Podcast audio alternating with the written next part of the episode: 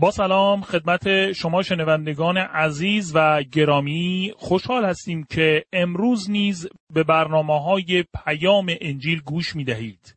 از شما دعوت می کنیم به برنامه مطالعه و بررسی کلام خدا که توسط دکتر جان ورنون مگی تهیه شده است توجه کنید. کتاب ابرانیان ادامه فصل هفت دوستان عزیز پولس تا کنون از جنبه های متفاوت به کهانت خداوند عیسی مسیح توجه کرده و آشکار ساخت که کهانت او از هر نوع خدمتی برتر است. اکنون به بررسی فصل هفت ادامه خواهیم داد. عیسی مسیح کاهن ابدی و کامل می باشد.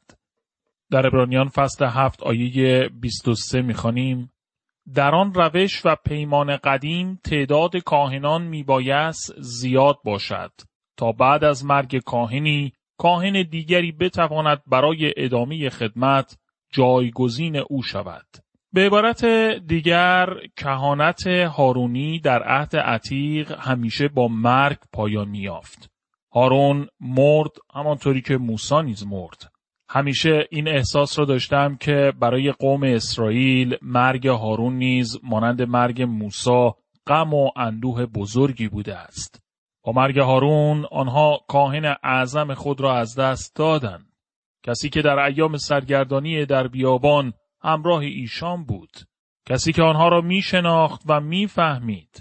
اکنون آنها کاهنی جدید خواهند داشت. من و شما کاهنی نداریم که تغییر کند.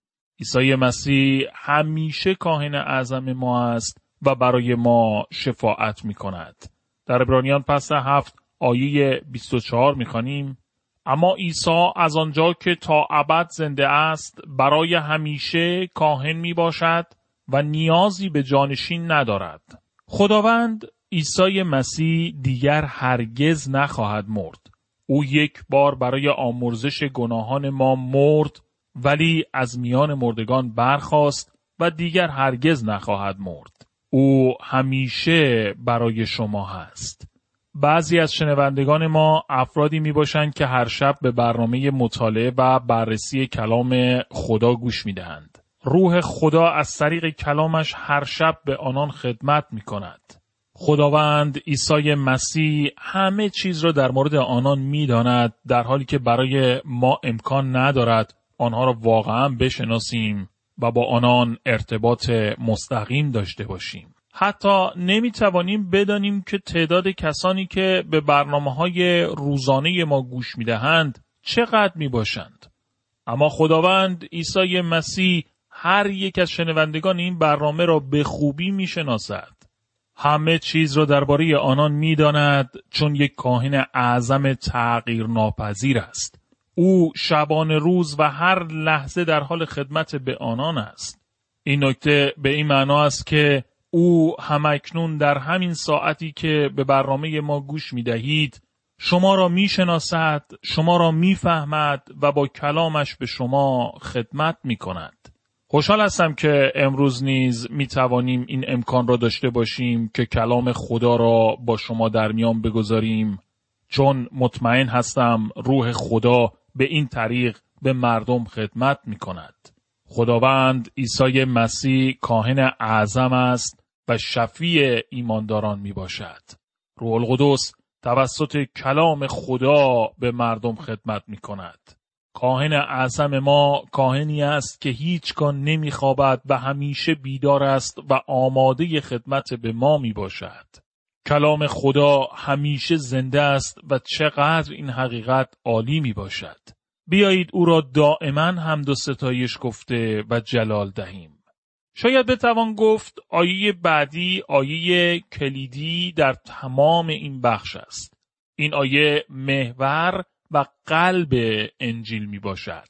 در ابرانیان فصل هفت آیه 25 می خانیم بنابراین قادر است همه آنانی را که به وسیله او به حضور خدا میآیند به طور کامل نجات بخشد و چون همیشه زنده است پیوسته در حضور خدا برای ما وساطت می کند و این حقیقت را یادآور می گردد که تاوان گناهان ما را به بهای خون خود پرداخته است. این آیه با کلمه بنابر این شروع می شود که نشان دهنده ارتباط آنچه در این آیه گفته می شود با موضوعات مطرح شده قبلی می باشد. با توجه به متن این آیه در زبان اصلی در ابتدا به همیشه زنده بودن عیسی مسیح اشاره شده است. او همکنون زنده است. در همین لحظه که با شما صحبت می کنم او زنده است و همیشه زندگی خواهد کرد. معمولا بر روی مرگ و قیام عیسی مسیح تاکید می شود. ولی باید فراتر از آن برویم و به این واقعیت مهم توجه کنیم که ما با عیسی مسیح زنده ارتباط داریم. او دیگر در جسم انسانی نیست. او امروز کاهن اعظم ما است که در دست راست خدا نشسته است. دوست من، این واقعیتی می باشد که باید بر آن تاکید کنیم. او اینجا بر روی زمین مرد تا ما را نجات دهد ولی همکنون در آسمان زنده است تا نجات ما را حفظ کند.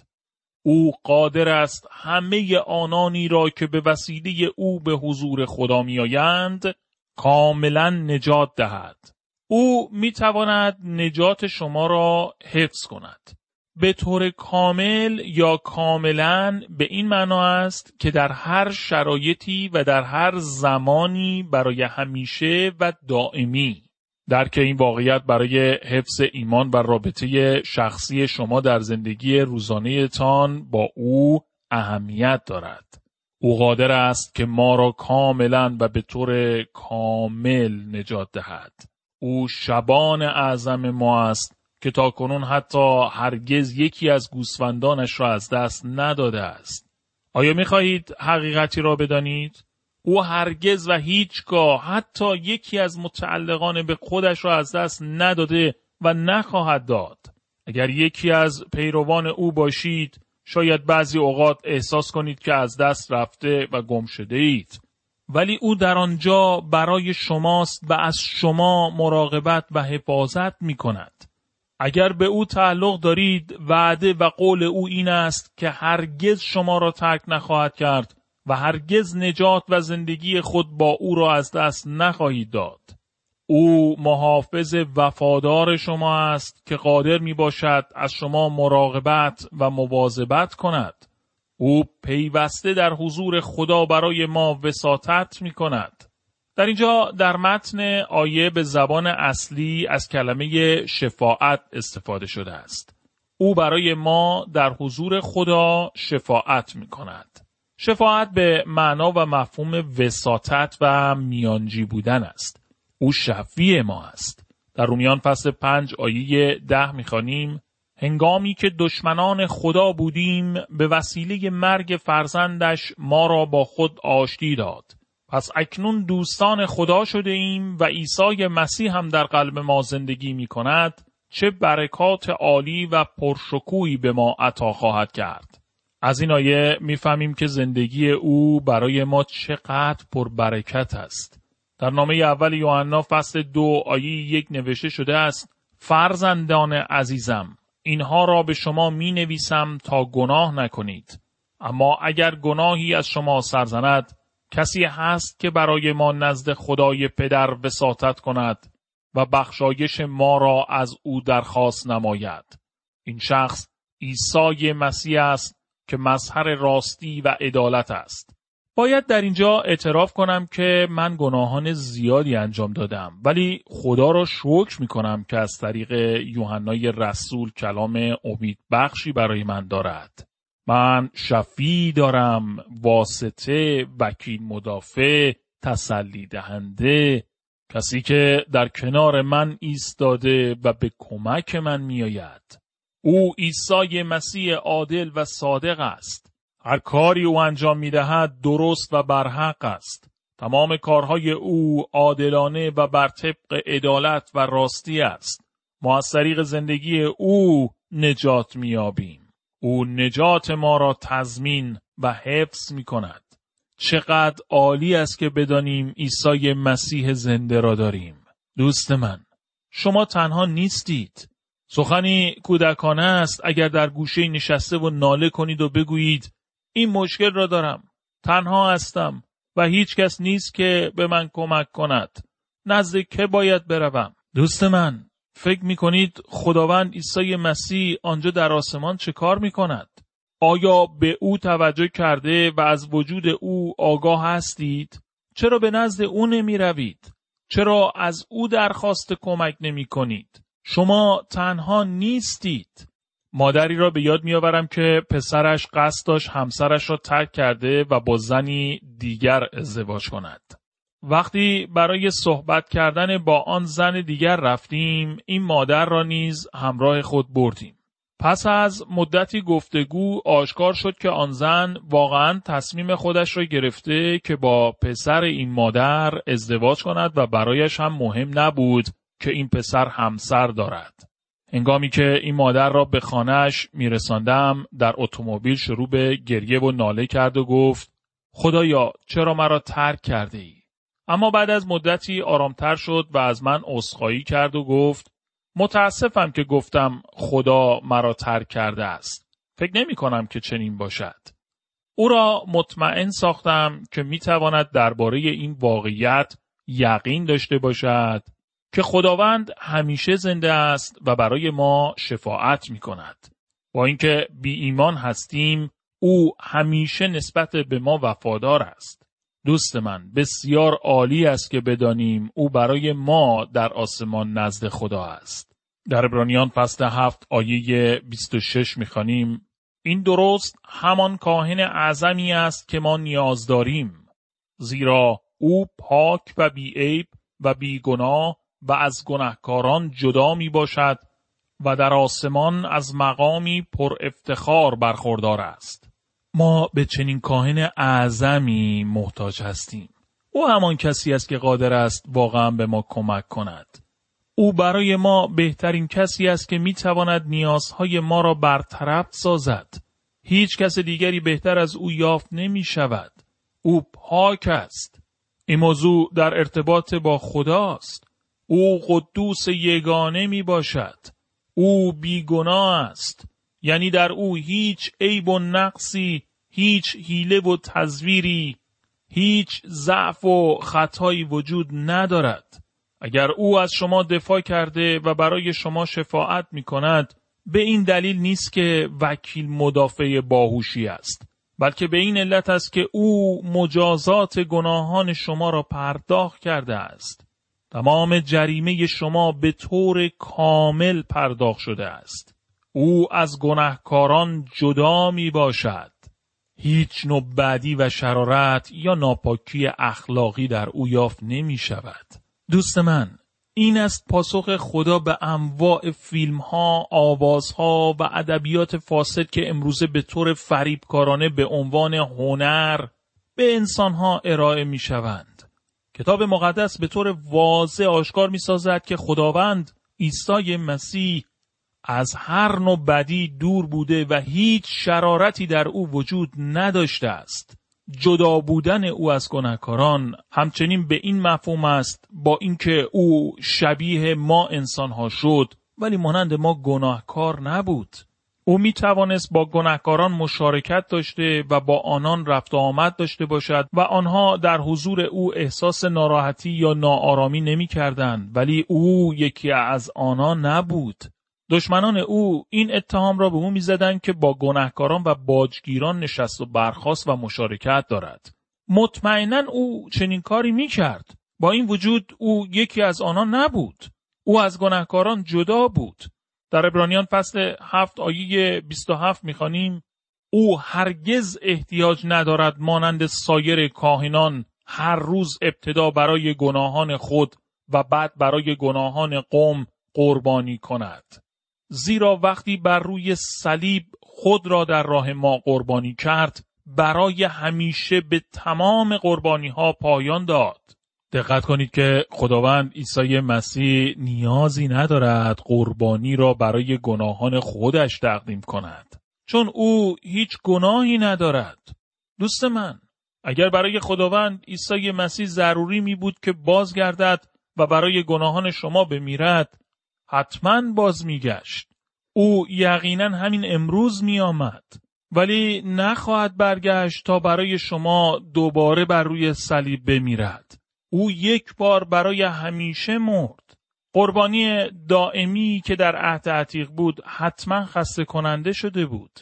مطمئن هستم بارها وقتی کاهنان در کنار حوز ملاقات کرده در حالی که دستها و پاهایشان را می شستند یکی از آنها به دیگری می گفت امروز چندمین بار است که اینجا بودی دیگری جواب می‌داد نمی‌دانم حتما حداقل ده دوازده مرتبه اینجا آمدم فرد اول می گفت پانزده بار است که به اینجا آمدم و آنقدر دست و پاهایم رو شستم که به نظر می رسد تمام امروز در آب بودم.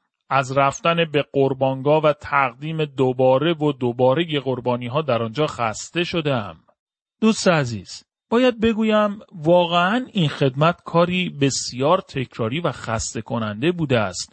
و اگر هارون در آن اطراف صحبتهای آنان را میشنید فکر کنم به آنان چنین گفت. موافقم که این آداب و رسوم خسته کننده هستند. اما می‌دانید خدا می‌خواهد به این ترتیب به ما چه بگوید؟ او می‌خواهد بگوید که گناه کار بسیار زشتی است و به خاطر آن باید خون ریخته شود. اما روزی یک نفر خواهد آمد که برای ما بر روی صلیب خواهد مرد. وقتی او بیاید دیگر نیازی به ریختن خون نخواهد بود. او جریمه گناهان همه ما را پرداخت خواهد نمود. در ابرانیان فصل هفت آیه 28 می‌خوانیم. کاهنان اعظم که مطابق شریعت موسی به این مقام می‌رسند افرادی ضعیف می باشند که نمی توانند خود را از گناه دور نگاه دارند. اما مدتها بعد از عطای شریعت خدا فرزند خود را که برای همیشه کامل می باشد در مقام کاهن اعظم تعیین کرد و در این خصوص سوگند یاد کرد. کاهن اعظم در عهد عتیق مجبور بود برای گناهان خودش یک قربانی تقدیم کند. اما خداوند عیسی مسیح هرگز چنین کاری را نباید می کرد. ما دارای کاهن اعظمی هستیم که می توانیم به او کاملا نزدیک شده و او را لمس کنیم. او امروز به ما نزدیک است. به ما کمک می کند و ما را می فهمد. ولی او مقدس بی عیب بی گناه و جدای از گناهکاران می باشد. دوستان عزیز در اینجا مطالعه و بررسی فصل هفت در کتاب ابرانیان به پایان می رسد و اکنون به خلاصه آنچه که در فصلهای یک الا هفت خانده ایم توجه بفرمایید. خلاصه فصلهای یک الا هفت موضوعات این قسمت عبارتند از نویسنده کتاب ابرانیان و آیا پولس این کتاب را نوشته است؟ مدارک درونی کتاب در مورد نویسنده آن زمان و مخاطبین کتاب دلایل موجود در ارتباط با نویسنده کتاب دفاعی درباره اینکه پولس نویسنده این کتاب است. نویسنده کتاب ابرانیان و آیا پولس این کتاب را نوشته است؟ کتاب ابرانیان مشکلات متفاوتی را ایجاد کرده است و بعضی از آنها در این باره است که نویسنده کتاب کیست که باید پاسخ به این سوال را در موارد زیر تقسیم بندی نمود. یک مدارک درونی کتاب در مورد نویسنده آن آیا این کتاب یک نامه است؟ دو زمان و مخاطب کتاب سه دلایل موجود در ارتباط با نویسنده کتاب چهار دفاعی در مورد اینکه پولس نویسنده این کتاب است در ابتدا به دلایلی اشاره خواهیم کرد که نوشتن این نامه توسط پولس را رد می کنند. سپس مدارکی را آشکار خواهیم ساخت که کاملا مشخص می کنند پولس نویسنده این نامه می باشد. همانطوری که قبلا گفته ایم به نظر ما پولس این کتاب یا این نامه را نوشته است. مدارک درونی کتاب در مورد نویسنده آن یکی از مفسران گفته عامل تعیین کننده این است که بر طبق سنت یا تاریخ نمی‌توان نویسنده کتاب ابرانیان را روشن کرد. این موضوع شاید در واقع عنوان شده چون نمی‌توانیم در مورد نویسنده این کتاب به توافق برسیم. اما به نظر ما سنت و تاریخ دلایل کافی برای پاسخ به این سوال ارائه دادهاند. در اینجا به نظرات یک مفسر در ارتباط با کتاب ابرانیان توجه کنید. در جستجوی معرفی نویسنده کتاب به این نتیجه می رسیم که شاید یک فرد آشنا به ادبیات یونانی بوده احتمالا یک یهودی که به خوبی یونانی را صحبت می کرده است. او با ادبیات کتاب مقدس در عهد عتیق و همچنین ادبیات و رسوم مذهبی و عبادت یهودیان آشنا بوده است. با توجه به ابرانیان فصل یک آیه یک ادعا می کند که با تاریخ، سنتها، نهادهای یهودی آشنایی کاملا نزدیک داشته است و این نکته می تواند اثبات کند که او فردی مسیحی بوده است. او به عهد عتیق در زبان ابرانی آشنایی داشته ولی با زبان فسیح و عالی نام به ابرانیان را نوشته است که فقط می توان تا حدی شیوه بیان و نوشتاری آن را با انجیل لوقا مقایسه نمود. اندیشه او مخلوطی از ابرانی و یونانی می باشد. شیوه استدلال او و روش به کار بردن واجه ها آشکار می کند که از روش های یونانی برای توضیح افکارش استفاده کرده است. ولی با این وجود ساختار اندیشه و افکار او کاملا با تعالیم پولس و یوحنا هماهنگی دارد. محور اصلی نامه بر عیسی مسیح و شخصیت والای او، اهمیت مرگ او، قیام و زنده بودن او بنا شده است. سبک و شیوه تعلیمی و اشاره هایی که به معلمین و مقام های کلیسایی می شود، مشخص می کند که نویسنده نامه با نظریات پولس آشنایی داشته و مانند او استدلال می کرده است. نویسنده و مخاطبین نامه جزء شاگردان مستقیم عیسی مسیح نبودند بلکه با توجه به ابرانیان فصل دو آیه سه پیام انجیل را از طریق کسانی که خداوند را شنیده بودند و بر طبق ابرانیان فصل 13 آیه هفت دیگر زنده نبودند دریافت کردند. با توجه به دلایل گوناگون می توان این احتمال را داد که پولس این نامه را نوشته باشد. از دیدگاه این مفسر به طور یقین پولس نویسنده نامه به ابرانیان نیست. ولی به نظر ما مطمئنا پولس این نامه را نوشته و در برنامه آینده دلایل خود را در این مورد توضیح خواهیم داد.